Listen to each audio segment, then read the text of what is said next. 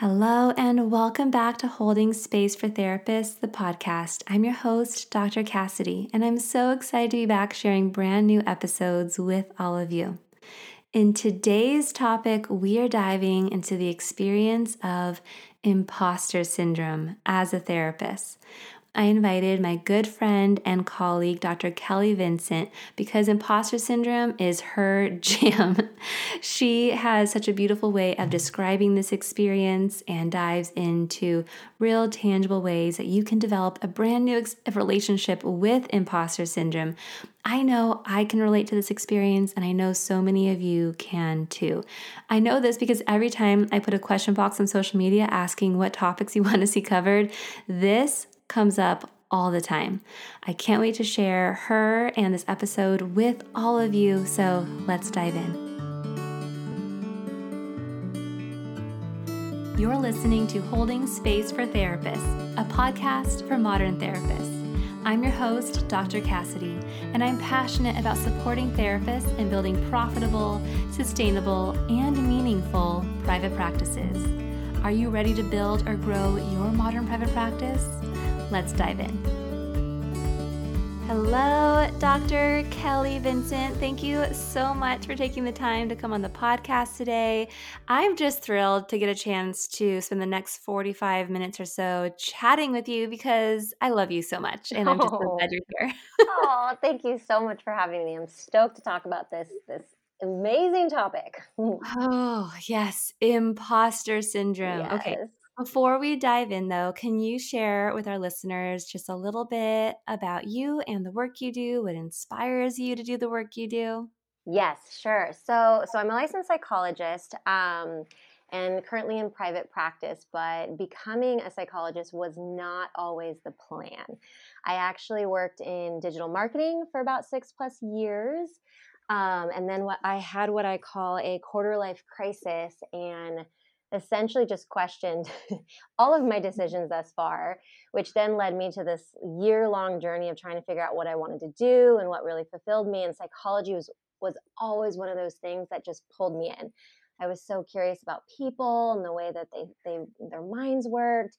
And so I just took a leap of faith and did a 180 and just went back to school and decided to get my doctorate in clinical psych and we're going to dive into this topic in a little more detail but like hello imposter syndrome. Mm. it it came on strong. So i think that has then sort of led into my clinical work today where i work um, predominantly with a lot of women um, around sort of anxiety and imposter syndrome but also depression and trauma self-esteem identity things like that but yeah, a lot of my current work has been shaped, of course, by my own experiences, which I think a lot of therapists, that's the case. Yeah. Either they've experienced it or someone they love has, and they just get really sort of interested in understanding it better. So that kind of has informed my practice, which was just sort of an organic kind of growth in that direction. Um, but I think it's just a really important thing to talk about because so many of us experience it. Oh um, oh and it's such a struggle or can be such a struggle. Well, and what's so interesting is you shared how you're, you know, you had a background that was very different. And so then I can mm-hmm. imagine going into school, oh, having yeah. a different background and, and why that sort of feeling of imposter syndrome could show up around that. But now, as a therapist, entrepreneur, private practice, like business owner, I imagine that your digital marketing skills actually have really served you and become super relevant, you know? And it's mm. interesting because yeah. I always talk about, hey, as therapists, we go to school and nobody teaches us like the marketing business side right. of things. And that's a big reason why I do the work that I do with therapists. Oh, yeah. Business yep. coaching, Modern Therapist Academy, because there was none of that, right? Mm-mm. And And I I sort of learned it just because I was in you know while I was in school I had this sort of side gig of kind of blogging and doing creative direction and all of that and um, yeah. kept it very separate from my therapist identity and then eventually integrated them. Yeah. But I imagine that your background actually eventually really yes. served you but at the time felt like this just makes me an imposter, which is so Spot, which is so wild yeah. to think about, you Spot know. On. I mean that that was my experience to a T. Yeah, I remember. I mean, I remember telling my professor, Um, one of my favorite professors, I was like, oh, I like literally remember saying, I'm at such a deficit. I know nothing. And she was the one that shed light. She's like, there is what you're experiencing. It's a thing. It's called imposter syndrome. And I'm like, oh my gosh, yes, I feel like an imposter. So yes, I, all those years, I just struggled so much, just feeling like I came in at such a deficit. It, it you know, wasn't going to serve me in any ways. And then, yeah, I've in the last couple of years have been like, oh my goodness, this kind of came full circle, and this has been mm-hmm. so helpful in so many ways. And and then being in the business world prior, there was a lot of different skills that I learned, just professionalism and you know things like that that also served me in in kind of my current practice today. So right. yes, you you never know how how your experiences will help you later, but but yes, at that time I I thought, yeah, this this yeah, I questioned if it was the right route many many mm. times. Okay, so imposter syndrome. I'm I'd love to hear how you understand it, like how you mm-hmm. define it, and then let's unpack it together. Definitely. So yeah, so I think the simplest way to describe it is that it is a struggle to internalize your own successes. Um, people also tend to have a ton of fraudulent thoughts and feelings about themselves or their work or their worth. Um, and so this this whole idea it actually um, was coined back in the 70s so like i think 78 two two clinicians Pauline Clance and Suzanne Imes. They were working with 150 very established women, um, like accolades for days. They they they pretty much were super successful, but these these clinicians started to kind of just take in these clinical observations of these women, and there was this theme that most of them felt like frauds, and they felt like complete imposters, and people were going to eventually find out that they actually didn't know what they were talking about, whatnot. So this they called it imposter phenomenon started to sort of come out like oh man this is this is a big thing for women and then later they realized that you know it spans across genders and cultures and um, it doesn't discriminate you know who who it in, impacts so it's it's just a real struggle to to have that sense of confidence in yourself. That um, you have the skills you you are capable that you are worthy enough of this role or this new business or whatnot you really just struggle with believing that. Um, and then that creates all kinds of things anxiety and it sometimes limits us from you know jumping into something new or being vulnerable. Um, so it's mm. hard. It's really really hard Oh my goodness. It Yeah. can be it can be one of those passengers in the journey of life that Mhm. just throws so many really painful blocks in our way as we're moving Yes. forward towards something that, you know, maybe is that we're really passionate about or excited about or hopeful around.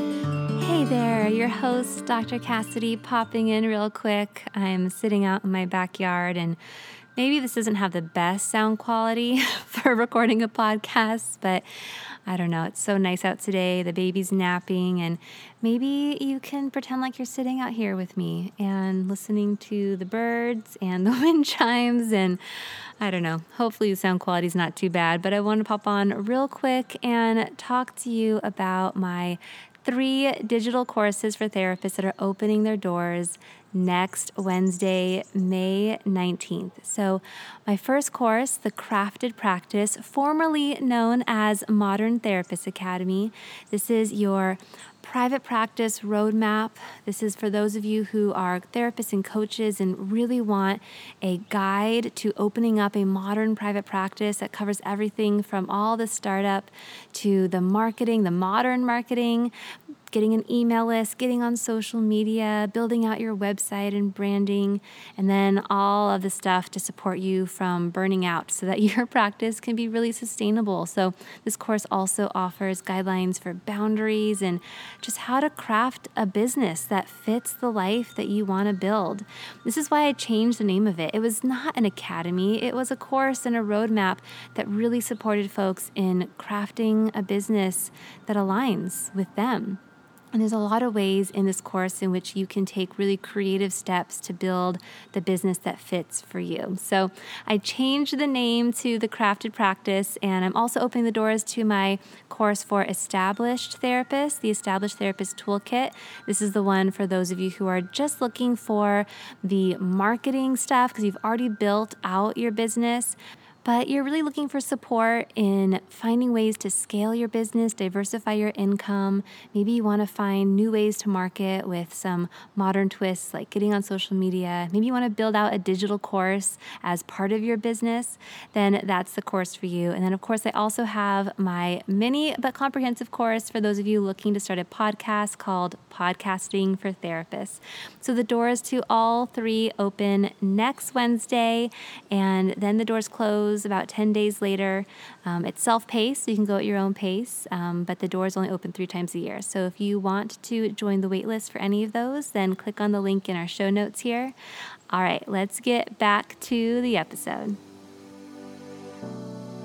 I'm curious to hear your thoughts on this. So, it's interesting. I was just interviewed last week um, about imposter syndrome on another podcast, and I talked. I talked about. I named you a few times because, like, yeah. there's a part of me that came up and felt like an imposter um, mm-hmm. because, like, you should be interviewing Kelly for this. Like, this is her like bread and butter.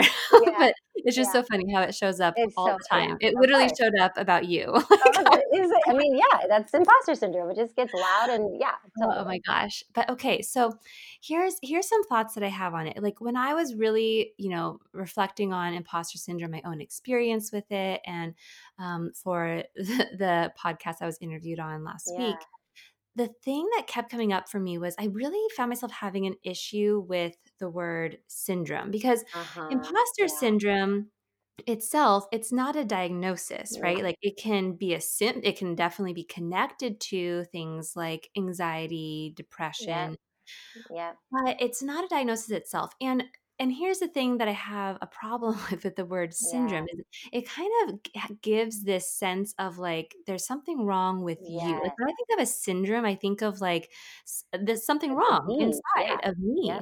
Mm-hmm. And so if I have imposter syndrome, it just sort of reinforces this idea that like there's mm-hmm. something wrong with me. Oh, totally.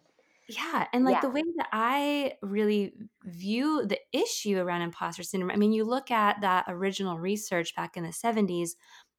I mean, yes, absolutely, right? Like it goes across genders and gender mm-hmm. identities and but at the time they were looking at really successful women mm-hmm. whom mm-hmm. at the time unfortunately right like were being a woman and being successful were mm-hmm. things that yep. were more of a rarity, quote unquote, at the time uh-huh. because of gender and power and sexism mm-hmm. and all of these things. And I just, I think that we can't look at imposter and I hate I don't even want to use the word right, yeah. the, the, imposter experience. We can't look at that outside of the context of the discourse and messages that we as women and we as mm-hmm. humans, right, with all of the ways with all of the intersections of our identities how that how those discourses impact right the messages oh, that we yeah. receive oh, based oh, yeah. on the identities that we hold right and yeah. gosh instead of looking inward and like gosh what's wrong with me that i'm experiencing this thing and that i feel like such a fraud i want to like i want to I want to turn the mirror outward to see, well, yeah. where did I learn? Where oh did I gosh, learn yeah. that like this that. I that I have to be X, Y, and Z in order to be considered successful, or that um that I'm an imposter, I'm gonna be found out. Like just oh, it's yeah. I don't know. Would you agree with yeah, that? I could yeah, I couldn't agree more with all of that. And I think the the syndrome part, um, I actually don't know exactly when that started to be part of mainstream of how to describe it because originally they describe it as the imposter phenomenon. Yeah. They didn't even term a syndrome. And I think in modern day, those sort of ways of describing it were sort of interchangeable but you're absolutely correct it's not a diagnosis it's not in the dsm it's not you know it doesn't mean something's wrong with you it's a it's a human experience that so many of us have had so i tend to kind of think of it as like what you said a second ago the imposter experience or experiencing imposter related thoughts and feelings right so mm. yeah i think it in some somewhere in sort of mainstream media the syndrome got attached to it um, Mm-hmm. and that kind of took off you know it might who knows actually i should look into that that's it's clickbaity i mean if i yeah. if i hear about a syndrome True. and i resonate with the word imposter i'm gonna click that you know mm-hmm. and be like what's mm-hmm. wrong with me because i want to totally. know what's wrong with me yeah. um so yeah i could totally see that just kind of coming up with sort of the mainstream media yeah Yeah. But I think too the element with with women and, and the original research is so spot on too, right? There, especially during that time, gender roles and um, how things, how women were socialized, how they internalized, you know, um, who they were, what their worth was, especially as it relates to professional careers, um, is a big piece. And and Valerie Young is one of the the researchers that I've done a lot of reading on, and she in her book, um, her book, The Secret Thoughts of Successful Women, I think it's called, um, she goes into that like a lot more Mm. detail um, as it relates to the gender piece. And um, so, yeah, understanding the roots is so important. Trying to understand in your specific roots, like where is this coming from? What belief systems is it attached to? What, you know, maybe attachment is it attached to, or societal expectations and norms? All those things definitely file into that one little voice that's saying, nope, you're a fraud. Nope, you don't know Yeah, enough. Sit down, that kind yeah. of thing. So, yeah, that's super important. Yeah, and I think it's it's so valuable to take a moment to pause and reflect and to do the work around understanding that little imposter voice. If we were to pull that part of us out and sit it across from us, like what's the hmm story that it's going to share, right? Like hmm what are what are the collection of experiences that this little part of us is going to speak to and, and shed a light on, right? And sometimes it's scary to do that because that, like, for me, I know that that part of me kind of hides out in the corners, like Oh, with the cobwebs. Um, but it's it can still be a pretty loud voice. And when I know for myself, as I've done my own work around this experience, when I pull this part of me out and I, I really look at it, it's like a much younger version of me, Oh, um, yeah. for me, and it's it's it's interesting. It's like it's like an I don't know, it's like 9, 10, 11 years old. Mhm. Those were really those are just really tough Mhm. years, I Oh, think, me in too. general, Yeah. Yeah. but, um, that that part of me still still, as an adult, right, in so many different ways, takes my new experiences and is afraid that I'm going to be found out as an imposter still. Yes. You know? And Yeah. I for me, doing the work around exploring that part of myself and the story it has to share and the kind of collection of experiences, one of the first things that comes up for me is connected to family of origin, which Mhm. you Mhm. know, I think is definitely, um, something as a you know, I'm a systemic thinker, a family therapist, like, so I'm always interested in the impact of the systems around us, Yes. family being one of those. Yes. But, you know, I want I'll share this this story with you. Um, when I was born, my my father, bless his heart, I love him so much, and I've Mhm. the the I am part of the woman I am today is in so much thanks and gratitude to him Right. and the way that he raised me because when I was born, he had a sign made, and this sign said, "Welcome home, future first woman president, Cassidy Oh. Riley," because that's what I made it A little and pressure? and it's like, bless bless his heart because he from from from the moment I was born, Yeah. he believed Yes. that women could do anything and that Uh-huh. I could hold the highest office in the land. Right. And that was like and that message. that Yeah. that that was a in so many ways, an empowering message that I received over Mhm. and over again as a Mhm. child and and has followed me into adulthood. Yeah. And and at the same time, the pressure, Oh, right? yeah. Of, like, Yeah. need of and, you know, both my parents, um, attorneys, my mom went on to become a judge, you know, very, very high achieving. Yep. Um, Yep. and, you know, it's Mhm. as a as Mhm. a child, you internalize Oh, this, Yeah. and I was around the age of 9, 10, 11, where school started to get just a little bit harder, Mhm. and maintaining the ex the perfect straight Mhm. A's, right, Mhm. was Mhm. much harder, and it got to the point where for me in college, I would have panic attacks Yep. over Yeah. anything less than an A. Right. I was I would I had insomnia. I mean, Right. I am Yeah. definitely a recovering perfectionist and Uh-huh. striving good enough-ist, Same and it took so Yeah. long to unhook Yes. myself from that, and it definitely the perfectionism, um, and maybe you could Mhm. speak to the different ways that imposter syndrome can show up. I know perfectionism is one of those, Yeah. um, but it definitely has, um has sort of become as a part of the story that this Oh, part of myself Yeah. shared, right? I It's like mean, yeah. yeah. Yeah, I just wanted to make them proud. I wanted to give Yeah, and that's brag and about, that's what you know? every child, you know, essentially wants to make their parents proud, and they want their parents to love them and support them, and and even though it was a beautiful message of a of empowerment, it also, like you said, can get internalized in different ways, and I actually had somewhat similar but different, um, same thing actually, my dad, right? He he was more of the type where, um, you know, I got the message of, like, I'd come home with my A minus all, like, proud as a peacock, and then he'd be like, "Why didn't you get an A?" And Mm, and to him, it was more of like, you know, you you saw so much potential and you could always do better, but it mm, got internalized where nothing was enough and it was never good enough, right? Unless mm, it was perfect. So yeah, the understanding these roots and untangling them um, can be so helpful because then we get to separate ourselves of like, oh, this makes sense. Like this makes sense while I'm feeling this way. It's not that I'm like, you know, something's wrong and there's like, you know, um, I have some sort of deficit. It's it's rooted in these stories and these belief systems and these messages that were given to us at such a young age when our brain had a hard time even processing that all, right? Because our brain doesn't fully develop until what 24, 25. right. So Yeah. it's it's much harder for us to understand at those ages. We just kind of, you know, take take away the bigger message and then it kind of just integrates into to how we think, feel, and behave. But um yeah, Yeah. yeah. Yeah, and so at the same time that I am, you know, receiving this I was a baby, so I didn't know that he made this had this sign made, but it became a big story in our family, right? Just like stories become right. stories in families.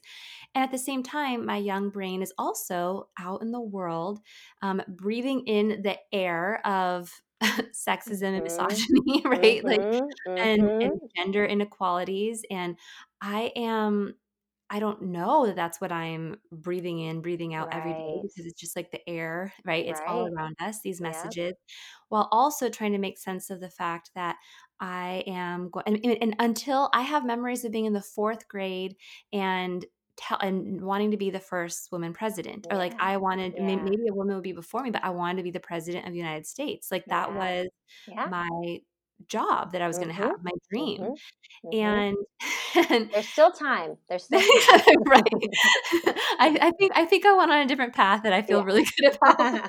Um, but, you know, I think that at the same time, trying to my young mind, like, understand also all the all the messages that I'm receiving about what it means to be a woman and all Uh-huh. of the obstacles that are gonna be in front of right, me. right. Um, and and oh gosh, I mean, I look back at myself then and I just wanna go scoop her up. And it's my dad and I and my parents have talked about these things now and and and gosh, like seeing them seeing now how they talk to my children after, you know, I've had these conversations with them about some of the impacts and it's been very, very healing for all of us, right? Um, that's so amazing.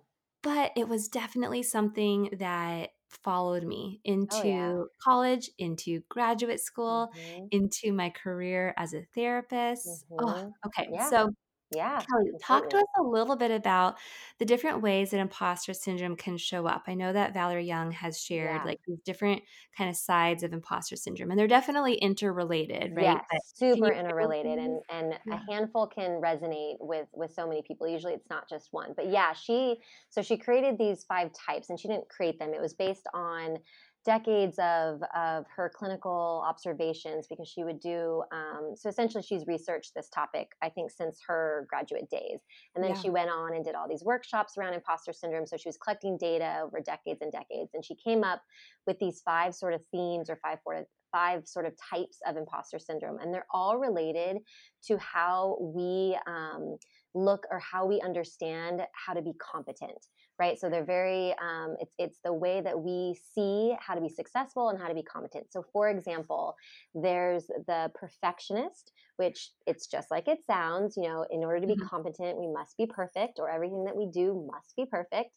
Then there's the natural genius. So this person feels that they the only way to be competent is if they understand things, you know, right away or, you know, once they read something in a book, they can completely comprehend the information and then regurgitate it or whatnot. So this Oh ability gosh. to just mm-hmm. naturally understand. I Yeah. can relate to that It's so, so much, and we'll we'll touch on this later, but, like, sometimes when I see people hop on social media, like other therapists, and they Oh, just kinda yeah. talk about certain Oh, topics just, yeah. like, so naturally, and I'm like, "You are really smart, and I, I don't know if I'm as smart as you, and I don't know if I could have spoken so naturally about that," but, like, uh, who know like, I don't know how many retakes they took to, like, you know, get but anyway, or or how seasoned they are in that Right. topic, right? Which is funny because, like, I even watch your videos, and I think that about you, Oh right? my So I'm like, "Oh my gosh, like, she knows this stuff so well," right? Like, yeah, we can dive so into the the funny. Yeah. therapist implications, but yes, like, you know, so and we're all thinking that of each other, which is Mhm. which is so interesting, but so, yeah, Yeah. so the natural genius, there's the expert, which this is the one that that really gets me. So the expert, in order to be competent, you essentially have to know everything. You have to you have to have all the knowledge. So for instance, like this imposter stuff, it's like, okay, if you're gonna go on podcasts and talk about this, you better know everything. You better read all the books, you better understand it backwards and forwards in order Yeah. to look and to feel competent or for people to view you as competent. So there's that one. There's also the soloist. So this person is, in order to be competent, they um, have to do it on their own. So Mm. unaided in any sort of support, when in reality, most things take, you know, a village to do. Then Everything. Like, Yes, everything. like, We're we are, like, social beings, and we need support, and that's Yeah, we need each other, right? Like, yeah, oh my gosh, that shows up for me for sure when it relates to a lot of things, but I'm yeah. thinking about motherhood in Oh particular. Oh my gosh, yes, yes. Oh, that's a big one. And the the last one is very related to motherhood too, where um, I mean, originally she coined it like superwoman, but I kind of reframed it as super person because I think it can span across. But this person is like, um, in order to be competent, they have to juggle all these things and they have to do all of the things well, right? So that's Mhm. such a classic example of moms, right? We have to be the best mom, and then we have to be the best in what we're doing as our career, and then we have to, you know, all the things and then this expectation and usually all five of these types just have really high expectations they're like what valerie kind of considers sort of extremists so there's these extreme expectations of what we're supposed to um, be able to do when in reality it's it's completely unrealistic um, Mm. so yeah and, and people can kind of resonate with multiple but um, she she kind of mentions that usually we gravitate towards one there's usually a primary um, that kind of talks a little bit louder than the others, but you can totally see. I see myself in all five. Oh, I see Um, myself in all of them too, but it's interesting that as you were speaking, that and, and the natural, like I think, and I always, I always talk in parts, but the part of Mhm, me that was like, "Oop, that's it," um, mhm, that's that's definitely a big one, was the natural genius, and I think that, um, the like you know, our brains are so cool. So the minute, like you said that word, and the minute that part of me kind of connected with it, my brain started like bringing forward all of these Memories. memories and like Yep. ideas and thoughts. Images. Yep. and images and what comes to mind is you know i think that my pa- i think that my parents really saw me i mean from day one like future president right like you, Right. she must, she's going to be something she's going to be really special Yeah. and really smart and really bright and just like extraordinary right Mhm. and that was such a lovely sentiment Yeah. like i'm human and Yeah. i'm messy and I'm Yeah. imperfect and Yeah. I um, don't know everything and I'm always learning and unlearning. And Right. I, I think that I really felt like I was supposed to be a natural genius. Yeah. And that, like, oh, I, yeah, I mean, they all, and they're all related, right? Like, Mhm. Oh, because totally. then I'm afraid of being not a natural genius, and so fear, which means. shows up as perfectionism, like, to Mhm. keep me safe, right? Yep. If I'm perfect, then I'm safe, like, so they're all connected, but 100%. yeah, it definitely shows up for me, and definitely shows up for me in my career, um, Mhm. that I need to be able to juggle all the things, and I need to do it without help. If I get help, Oh, then yeah. did I Yeah. really do it? Yeah, Like, did you do it oh, completely 100% and do you deserve the credit? Oh, yeah, and there's definitely too, like, the other part of all this is sort of the cycle that we go through. And so, and usually the cycle starts with some sort of achievement related experience of some kind. And then it ignites the anxiety, right? Because just like you're talking about, it triggers all these roots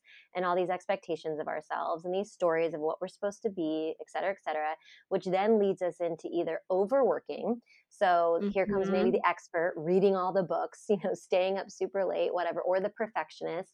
Um, or it, it, makes us procrastinate, just sort of avoid it. Mm-hmm. Like, oh, like this, I know this is going to be so hard, that kind of thing. And then you kind of go into the task and you do it and then you kind of feel a sense of relief and then usually because you probably are who you are and do really well you probably get positive feedback that that's where it just bounces right off of you it doesn't yeah. get internalized and so it's just this loop around and around and around to where you're just you know headed towards like major burnout mode um, mm. and it's yeah it's just such wear and tear on the mind and the body I'm so glad you named that because that is such a huge part of the cycle is not internalizing mm-hmm. um, the things that you did really well that you deserve yeah. to slow down and honor right?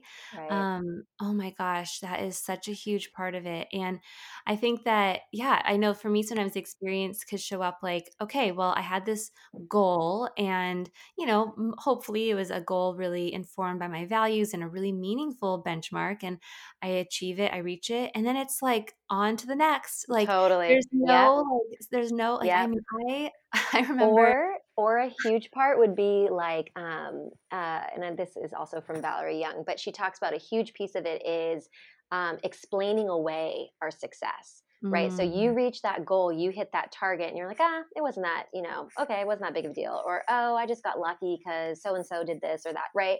So right. instead of being like, no, I worked really hard, I put so much effort, so much energy, so much love, so much intention, and here's the result. And the result is what I was hoping for. And like, damn, I'm proud of myself, right? Like we don't usually stop and have that dialogue with ourselves. Just like you said, right. on to the next. Like what's the next sort of goal? Um, because usually we're searching for that sense of fulfillment or um, content or happiness or whatever it may be, um, but yet it doesn't come because we we often kind of just breeze right over it. Mm. Um, so yeah, oh my goodness, yep. I, I mean, I'm thinking about when I graduated from my PhD program and defended my dissertation, mm-hmm. I sat for my licensing exam like two weeks before that, which is just like I think about it, I'm like, that was that's insane. That's like, a lot for my license exam while also preparing to defend my dissertation. While and didn't you also have a baby? I did. Yeah. so like what? Like yeah, I, bonkers. I was and, and, and the thing is, is that I, I I remember looking. I remember at the time people just reflecting on like you're doing a lot and oh my yeah. gosh and and there was right. a lot of pride coming from my mm-hmm. parents and mm-hmm. and from other people in my life too. And I remember just thinking, yeah, but I'm doing a lot, but I'm doing none of it well, is how it mm-hmm, felt, you know, like, mm-hmm, or not um, enough. Um, yeah. And even though I passed my licensing exam, I passed my dissertation, like it got published. Right. I, re- which is huge. Most people's dissertations don't get published. They aren't good enough to be published. I mean, that, that alone is I, huge. I, I never took a moment to just yeah. be like, whoa, look what I'm doing. Mm-hmm. Or to say, hey, girlfriend, take something off your plate. It's okay. like, yeah. you don't need to get licensed right now. Like, you don't, totally. like, oh my gosh. Hold I mean, on. I had such a similar experience. And I think, too, that, and we can talk about this maybe a little later, but like that graduate school environment, I think also just creates this like machine, right? And usually I think mm, like there's yeah. certain personality styles that tend to go into graduate school not all the same but you know there's just this like it, it, generates this machine of like okay the next thing the next thing but i did the same thing. It was like i got licensed and then i had a baby and then i opened a practice and then i opened a co-working space and then i wrote a journal and then i did yoga training. Like it's just so mm-hmm. intense. And then it's like you finally potentially have a little bit of breathing room you know when you do the work or when you're really reflecting you're really understanding or at least maybe you're just giving yourself time you're like oh my gosh. Like, and I mean, so much like of that, like you and I are even just talking, like we're just we're like you and me are even talking really fast right now. Like I think yeah. that it's just like a reflection of just like this little yeah. this part of us that's just like faster, faster, faster, Uh-huh. more, more, more, not enough, not Mhm. enough, like and what Mhm. happens what happens oh, see, I'm gonna breathe and slow down, like, what happens is that, like, I see you doing all this stuff, I don't I don't know all the behind the Right. scenes. Yep. I am comparing my real life, my feelings of burnout, my Mhm. Mhm. feeling of, like, I don't know if I have the capacity to add another thing or to do more, but I'm comparing my real life to what I see you sharing Yes. or Oh, what yes. others are talking about or sharing, and it just it keeps this syndrome going, right? Of, like, "There's Mhm. something wrong with me." Like, Yep. how come they seem to be able to do all of this and to do it so Yeah. well and to have the capacity for more? And what's you know, this past year with the pandemic, like, has been so devastating for so many, and it has been eh, for you know, in our own ways, in our own home, it's been hard, um, being postpartum and Oh having gosh, the yes. kiddos and everything. Yes. But what it has also offered me is an opportunity to slow down because and Mhm. this is so this is so sad to even admit, but because everybody else has kind of had to slow down Yeah. too. Give you permission Right, like, and, like okay." Yeah. and and and trust me, there's still way especially when it comes to social media, I think so many people are now pouring themselves into other things I had already been been doing, like showing up on social media, offering digital offerings, and so I see, oh like, I need you know, other people are really pumping, you know, like Yep. Oh like, gosh, putting yes. on the speed on those things, but so I've had to really kind of, like, remind myself that you are in this season, you just had a baby, like, Right. It Oh, yeah. okay to slow Oh, down. yes. You're not gonna get left behind, and, like, Mm. even if you do, maybe that wasn't the, like, thing you were supposed to keep up with anyway, like Right. Oh, and so it's true. just but I mean I mean I mean, I'm just even talking about, like, you know, do it, going on all the trips and, like, going to all the birthday parties and, like, make having my kids scheduled in all the activities and being involved in all the parent school things, All like the things. All the yeah, things. just this year, there weren't those things, and it was just this, like, "Oh, to breathe," and there's a part of me that actually feels a little anxious about things opening up again and picking up again. Mhm. Like, I'm like, Mhm. I really wanna be intentional in Mhm. how I go back into the world Yeah, and in and now, I mean, I think that because i'm same, same, same, same, right? I think the pandemic helped, and also my youngest, you know, he got to an age where I had a little bit more space, and yeah, you know, and going back to the Instagram thing, you see, you know, a certain a level of production, and you think, you know, X, Y, and Z, but, like, even for me, it's like, well, I wasn't sharing all these gut health issues that I've had that I was trying to d to manage because of the stress and Yeah, anxiety I put myself under or right? Mm-hmm. So so those other pieces aren't being shared, and it just looks like it's just this easy thing happening just organically for certain people, and in reality, there's so much more behind it, but when you are forced to slow down, then there's that the reflection, and then it comes to the point where you know too much, right? Like, you you Mm. s you saw too much in this moment of kind of stillness and quiet and giving yourself a bit of a break, and so to you know, at least that's what I'm hoping for myself, that when things do start to kinda ramp back up in sort of the quote, unquote, "normal way of life," that at least I'll kinda have that thought of like, "Okay, you know too much, you can't get yourself back there because back there Mm. didn't work for you. It sent your body into a nosedive, it sent your mind into a nosedive, like, that's not working." So, hopefully, with, you know, the insight and the understanding of of you and your values and your goals and whatnot, and for me too, that it it just continues to evolve, but in a direction that's so, so much more nourishing, so much more Mm. serving, and so much more, like, realistic. It's just not realistic to go the million miles a minute, it's Oh just my not. goodness, it's though it feels you like it it's just not.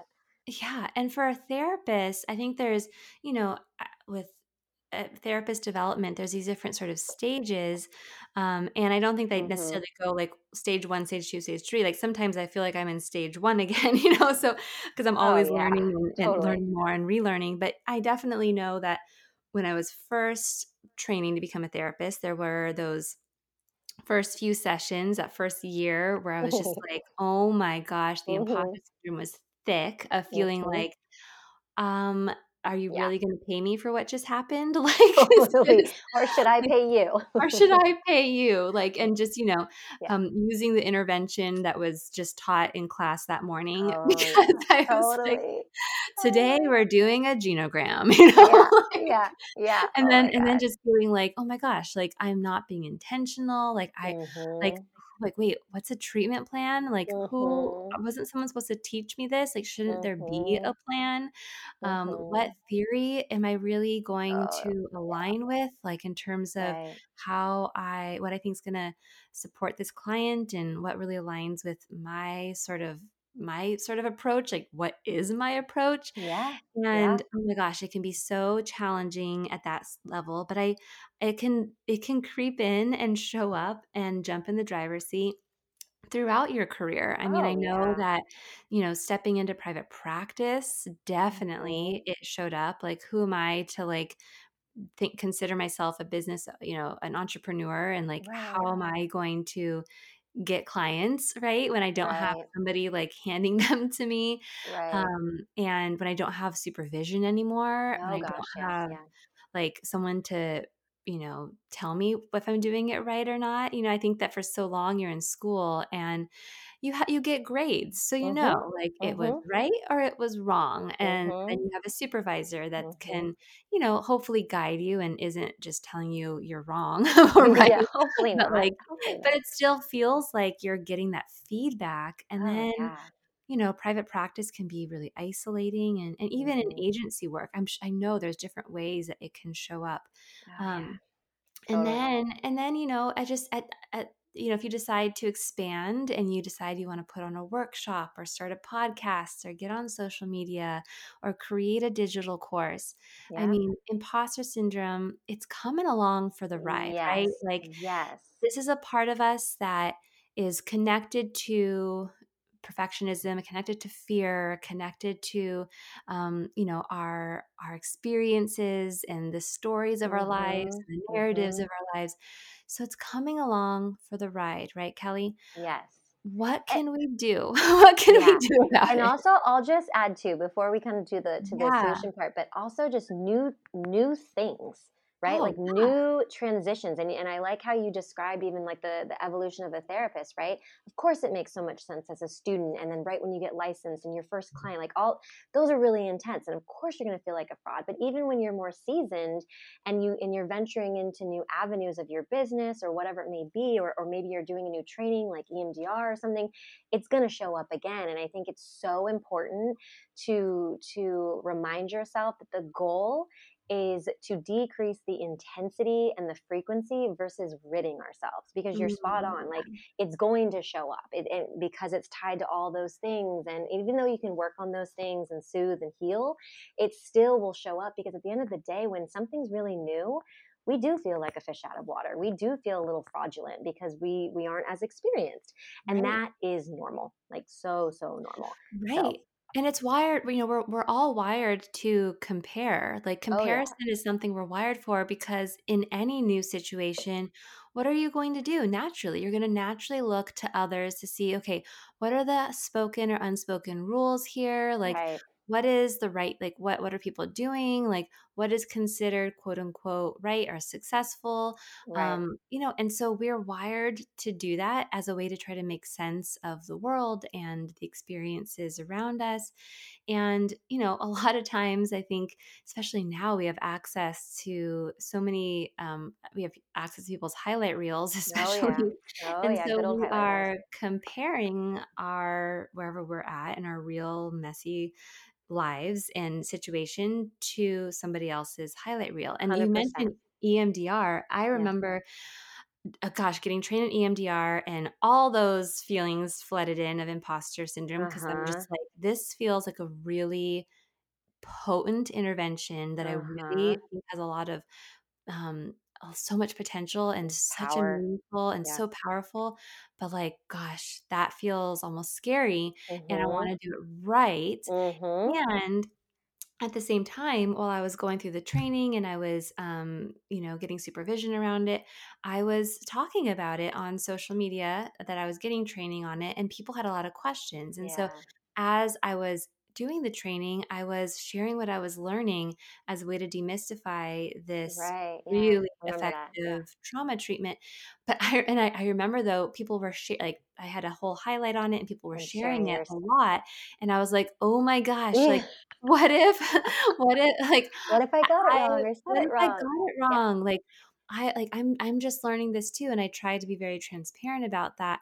Um, but still, that But right and and you're human, right? yeah, And you're human. So maybe it wasn't perfectly, you know, and it probably was really great, right? You're what you're thinking is you're good enough as someone else is perfect.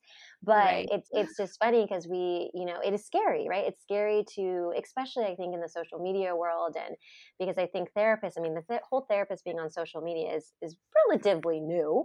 That has been sort Yeah. of something that's evolved in the last just couple of years, but it's been it's then sort of created this like expertise kind of view. Mm, Um, mhm. and I don't think I ever view myself as an expert in anything because I'm always learning. Right. But I think, you know, when people are just learning things for the for the first time, they do view you as an expert. But at the end of the day, we are human as well and we're constantly learning and evolving. But yes, there's that tendency to want to make it perfect because yeah, if people are going to share it, you're like, I hope it's right. Um, but it's And it's it's so public, you know, and I so think public. Yeah. I think as clinicians, so much of the work that we do is behind closed doors in private, and trust Oh me, yeah. poof, imposter syndrome shows up behind those closed doors Oh yeah. too. Oh Um, yeah. but also as we as we take up more space, as we step into the arena as hmm as mental health um, providers and clinicians, which we haven't done previously, it's it it's it can feel it can feel scary for sure. 100%. One thing though that I will often say to um, the therapists that are either in my classes because I teach or in hmm my supervision groups is, you know, I learned so much from them because there is so there is really something about the beginner's mind, right? Where Yeah. you're just learning things and you see things from this fresh perspective and Right. and you're also in school you're learning things that are like very current, right? Mhm. and and so Mhm. I learned so much from my students and from my supervisees, you know, and just and I try to remind myself of that too whenever I'm yeah. beginning at something that like there's also something really fresh um, about the beginner's mind and that perspective that you bring to the table too. You Right. know, so Oh, just for anyone who's just starting off in anything, I wanted to share that message. Yes, it's so true. It's so true. And you know more than you think you know. And Mm. you have more to offer than you than you give yourself credit for. Oh, I mean, I have to tell myself that every day. Every every day. Um, but yes, so true. So true. All right. So, what can we do about this, Kelly? What can we do about it? Well, so so the first disclaimer was we're not ridding it completely. We're Right. decreasing the intensity and frequency. But and especially all the therapists out there, like we, we know that there's so many ways, right? There's so many different tools and coping and and there's so many different things. But I think it's what's important with this experience is figuring out what works for you what what resonates with you and i think some of my go to like i have like three sort of go to that have really resonated with me um, and some of my clients too. But I think that first one we've already talked about is getting to the roots. So Yeah. understanding where this voice is coming from, what is it wrapped up in, what is it tied to, how can you kind of detangle that so you just give yourself more insight and more understanding of what it is because then you can separate your yourself from it. So Right. that is so important. I think the second one again for the therapists out there, we do this all day for our clients, so why can't we do it for ourselves? But normalize, normalize, normalize. It Yep. is normal to feel like a fraud, especially when something is new. So I think that is so important. Um, and then the third one, I kind of come from a more mind body approach and really kind of thinking about the body and bringing that in. But if we kind of think mind body, the mind piece, I think, you know, one of the most powerful things, even though it sometimes feels kind of simple and maybe not as impactful over time, the idea of reframing what Mm, we're thinking and, you know, that power of and. So I feel like a fraud and this is super mm, new. So it makes sense type of, um, dialogue internally can be so impactful and then it starts helping to change the brain and the neural connections and create sort of these new new sort of stories about it um, so i think reframing is huge and i think with the body piece because imposter or at least the way i conceptualize it is that imposter syndrome sort of sits under the anxiety umbrella right so mhm. anxiety is is part of our stress response and i think imposter syndrome or the way i think of it is is a type of anxiety. So often with anxiety, our sympathetic nervous system gets activated. So that fight, flight, our body kind of responds. We start to feel all kinds of uncomfortable physical sensations, which is going to make the mind feel a little chaotic. So if we can do anything to ground ourselves and sort of recalibrate the physical body, I think that can be really helpful, especially in the moment, right? So, like, you know, before you go on a podcast, maybe doing some deep breathing and you know, extending that exhale and activating the parasympathetic, which is more the rest and digest, or maybe it's exercise or whatever it may be to kind of help calm the physical sensations because that that can be almost just as debilitating as some of the thoughts.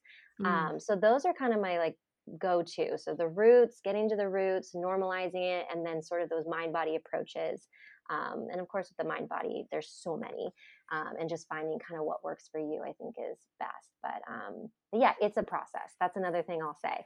It doesn't go away overnight, and like you said, it can pop up um, in different points of our life and our career. Um, but when we kind of shore ourselves up with more tools and more understanding, it's it's often not as intense or it's not as debilitating, which again is the goal, or at least my oh, goal.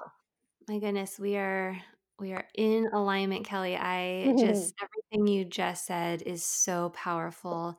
The getting to the roots, um, and I think that in part of that, it's it is externalizing that part, right? And uh, for me, I'm very visual, um, and actually visualizing this part of me tends to bring like it humanizes it, and it kind of brings yeah. in and compassion for that part. Um, and then listening to the story that that part has to share, which um, oftentimes is connected to you know the systems around us that have mm-hmm. impacted right and have become internalized um, messages and ideas and um, discourses and then and then being able to create that space is going to help you recognize there's also the you that can then in these moments recognize that you are having this experience and and i love how you describe the mind body connection and how you know this part of us has this whole like circuit memory in our body uh-huh. right um, our body keeps a score our body remembers experiences um, and just like when you said um, you know earlier um, you know the natural genius i immediately had memories yeah. like that's how the brain works yeah um, and so what you're saying here is that part of this work is when these when these when we have the experience of feeling like a fraud or that imposter part pops in that we can also pause breathe extend the exhale because mm-hmm. it's going to mm-hmm. help switch off that fight or flight response and give our brain um, a chance to kind of expand its awareness yep. to to the and to the yep. i'm experiencing this and here's the context i'm mm-hmm. experiencing mm-hmm. this and I don't have to be perfect. And this is new. And I am capable. And I deserve to slow down and to really integrate my successes and my and what I am capable of doing and what I have already done. Um, and I get to pause and take a break because I'm human. And that mm-hmm. is like what every mm-hmm. human deserves and is worthy of without needing to earn it. It's just yes. something you're worthy of. 100%. Yeah. Mm. Oh my goodness, Kelly, this was so good and so fun uh, to get a chance to dive into this with you. Yes. Thank you. Okay, where where can people find you and your work and all the beautiful things you have to offer? Yeah, so um, you can find me on the good old gram. Um, so uh, I, I, sometimes even forget what my handle is, but it's Dr. Dr. Kelly Vincent, and then um, also my website, so um, drkellyvincent.com.